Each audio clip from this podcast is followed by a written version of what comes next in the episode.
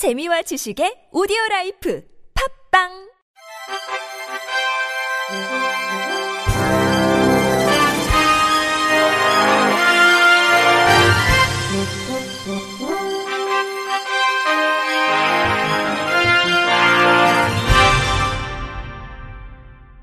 청취자 여러분 안녕하십니까? 8월 둘째 주 주간 KBIC 뉴스입니다. 전국 장애인 차별 철폐 연대 등이 지난 화요일 서울시청 앞에서 기자회견을 열고 코로나19 재유행에 대비한 장애인 등 취약계층의 대책 마련을 촉구했습니다.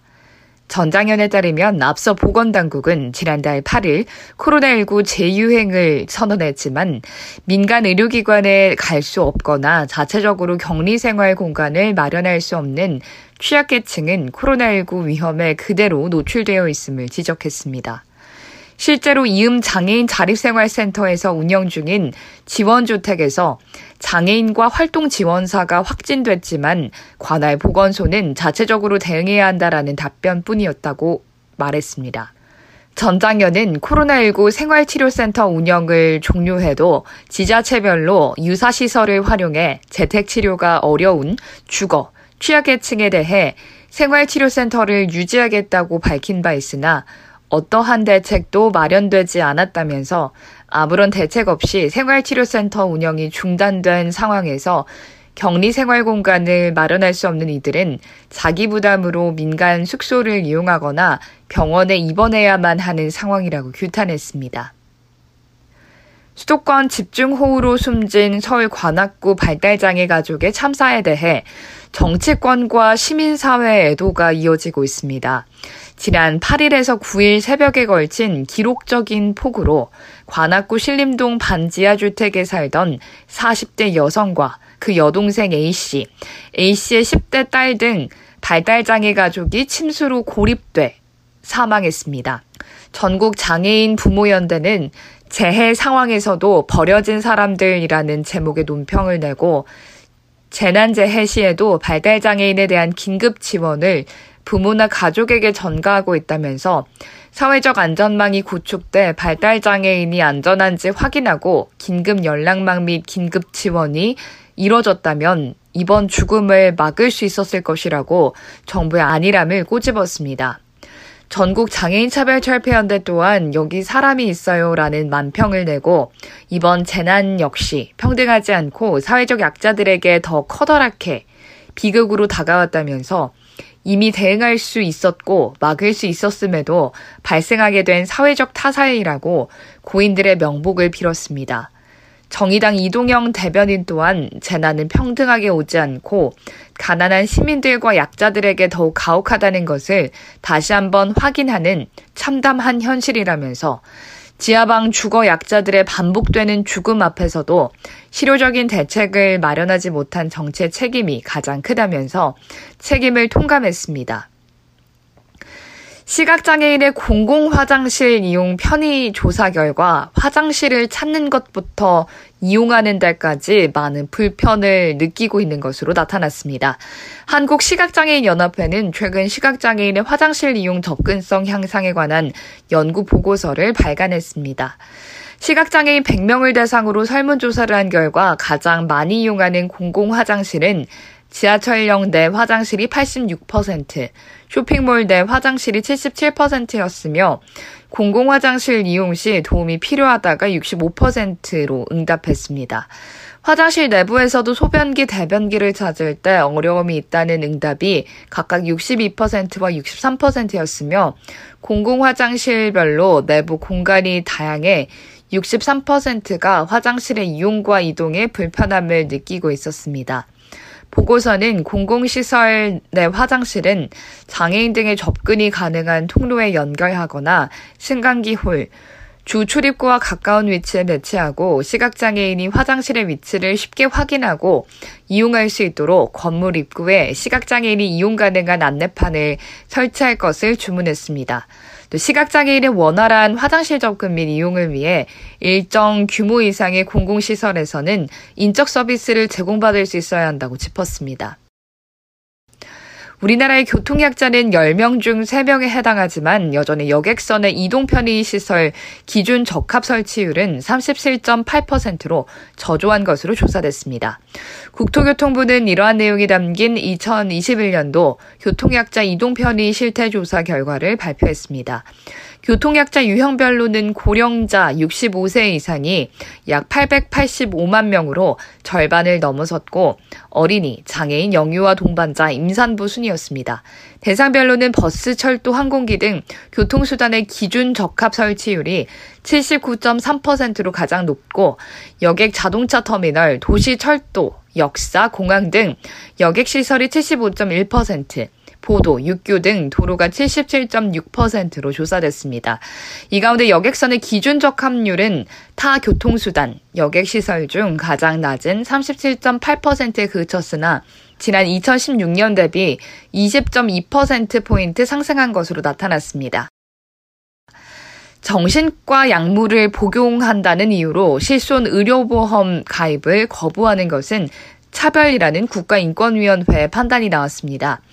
인권위는 가벼운 우울감으로 정신과 약물을 복용 중인 진정인 A씨의 실손 의료보험 가입을 거부한 것은 차별 행위라면서 보험 인수 여부를 재심할 것을 비주식회사에 권고했다고 밝혔습니다. A씨는 실손 의료보험 등의 가입을 위한 상담을 진행하던 과정에서 몇 달 전부터 가벼운 우울감으로 정신과 약물을 복용 중임을 알리자 피진정 회사들이 보험 가입을 거부했다면서 인권위에 진정을 제기했습니다.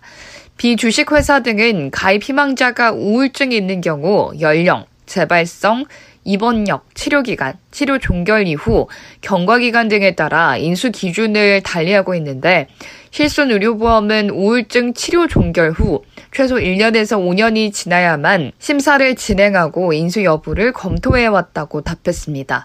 또 정신 및 행동장애 평균 입원 일수가 타 질환에 비해 높고 우울증 환자의 요양 급여 비용 총액이 증가하는 추세이며 우울증 환자의 주요 질병 발생률 및 사망률이 상대적으로 높다는 통계가 있어 우울장애를 비롯한 정신질환의 위험도를 당뇨, 고혈압 등 다른 신체 질환보다 높게 평가하고 있다고 덧붙였습니다.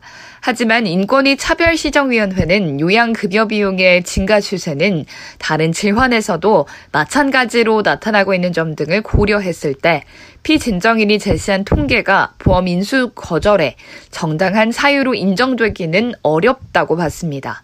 인권위는 단지 정신과 치료를 받으며 항우울제를 복용하고 있다는 이유만으로 위험률을 높게 평가해 실손 의료보험 인수를 거부한 행위는 평등권 침해 차별 행위에 해당한다고 판단하고 이와 유사한 차별 행위가 재발하는 것을 방지하기 위해 비주식 회사를 비롯한 보험회사들이 정신 및 행동장애 관련 인수 기준을 보완하고 A씨에 대한 보험 인수 여부를 재심사할 것을 권고했습니다.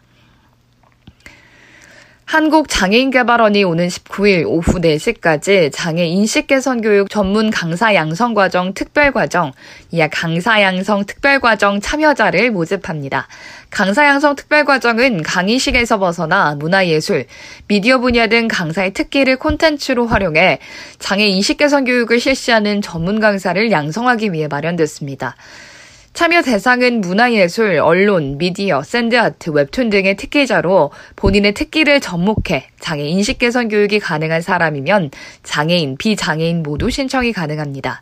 또 지난 2019년에서 2021년 개발원의 장애 인식 개선 교육 강사 양성 전문 과정 수료자나 2021년 보건복지부 지정 장애 인식 개선 교육 기관 소속 강사도 지원할 수 있습니다. 신청은 장애 인식 개선 교육 강사 기관 전용 시스템에 접속해 회원 가입 후 안내에 따라 하면 됩니다. 올해 약 40여 명의 교육생을 대상으로 오는 11월 중에 서울에서 총 30시간의 전문 집합 교육을 실시할 계획이며 교육생은 표준화된 장애 인식 개선 교육 내용에 기본부터 강의 스킬, 현장 사례 분석, 강의안 개발까지 다양한 교육 프로그램에 참여하게 됩니다. 발달장애인 권익 보장을 위해 35명의 국회의원이 참여한 모임 다 함께가 구성됐습니다. 모임 간사를 맡은 더불어민주당 강선우 의원은 발달장애인 권익보장을 위한 의원 모임을 구성해 분야별 발달장애인 권익보장을 위한 정책 개선 등에 적극 나설 것이라고 밝혔습니다. 이번에 결성된 다함께는 반복되는 발달장애 가정의 비극적인 참사를 막기 위한 근본적인 해결책 마련을 위해 구성됐습니다. 이를 위해 범정부 차원의 발달장애인 종합지원대책을 수립하고 기존 발달장애인 지원체계 조정 및 개편 등 각 상임위별 발달장애인 현안을 발굴하는 한편 입법 등 실질적인 대책 마련을 목표로 활동합니다. 특히 다함께는 복지정책을 다루는 복지위 위원부터 일자리 정책을 담당하는 환노위, 평생교육 정책을 소관하는 교육위 위원을 비롯해 정부 예산을 심의하는 예결위 위원까지 다양한 상임위 소속 의원들이 모임에 참여할 수 있어서 총체적인 발달장애인 지원 정책 점검과 개선을 이끌어낼 수 있을 것으로 기대됩니다. 다함께는 지난 7월 강선우 의원이 대표 발의한 발달장애인 참사대책 특별위원회 구성 결의안과 발달장애인 참사대책 마련을 위한 촉구 결의안에 국회 통과를 위한 노력에도 더욱 박차를 가할 계획입니다. 이상으로 8월 둘째 주 주간 KBIC 뉴스를 마칩니다. 지금까지 제작의 이창훈, 진행의 유정진이었습니다. 고맙습니다. KBIC.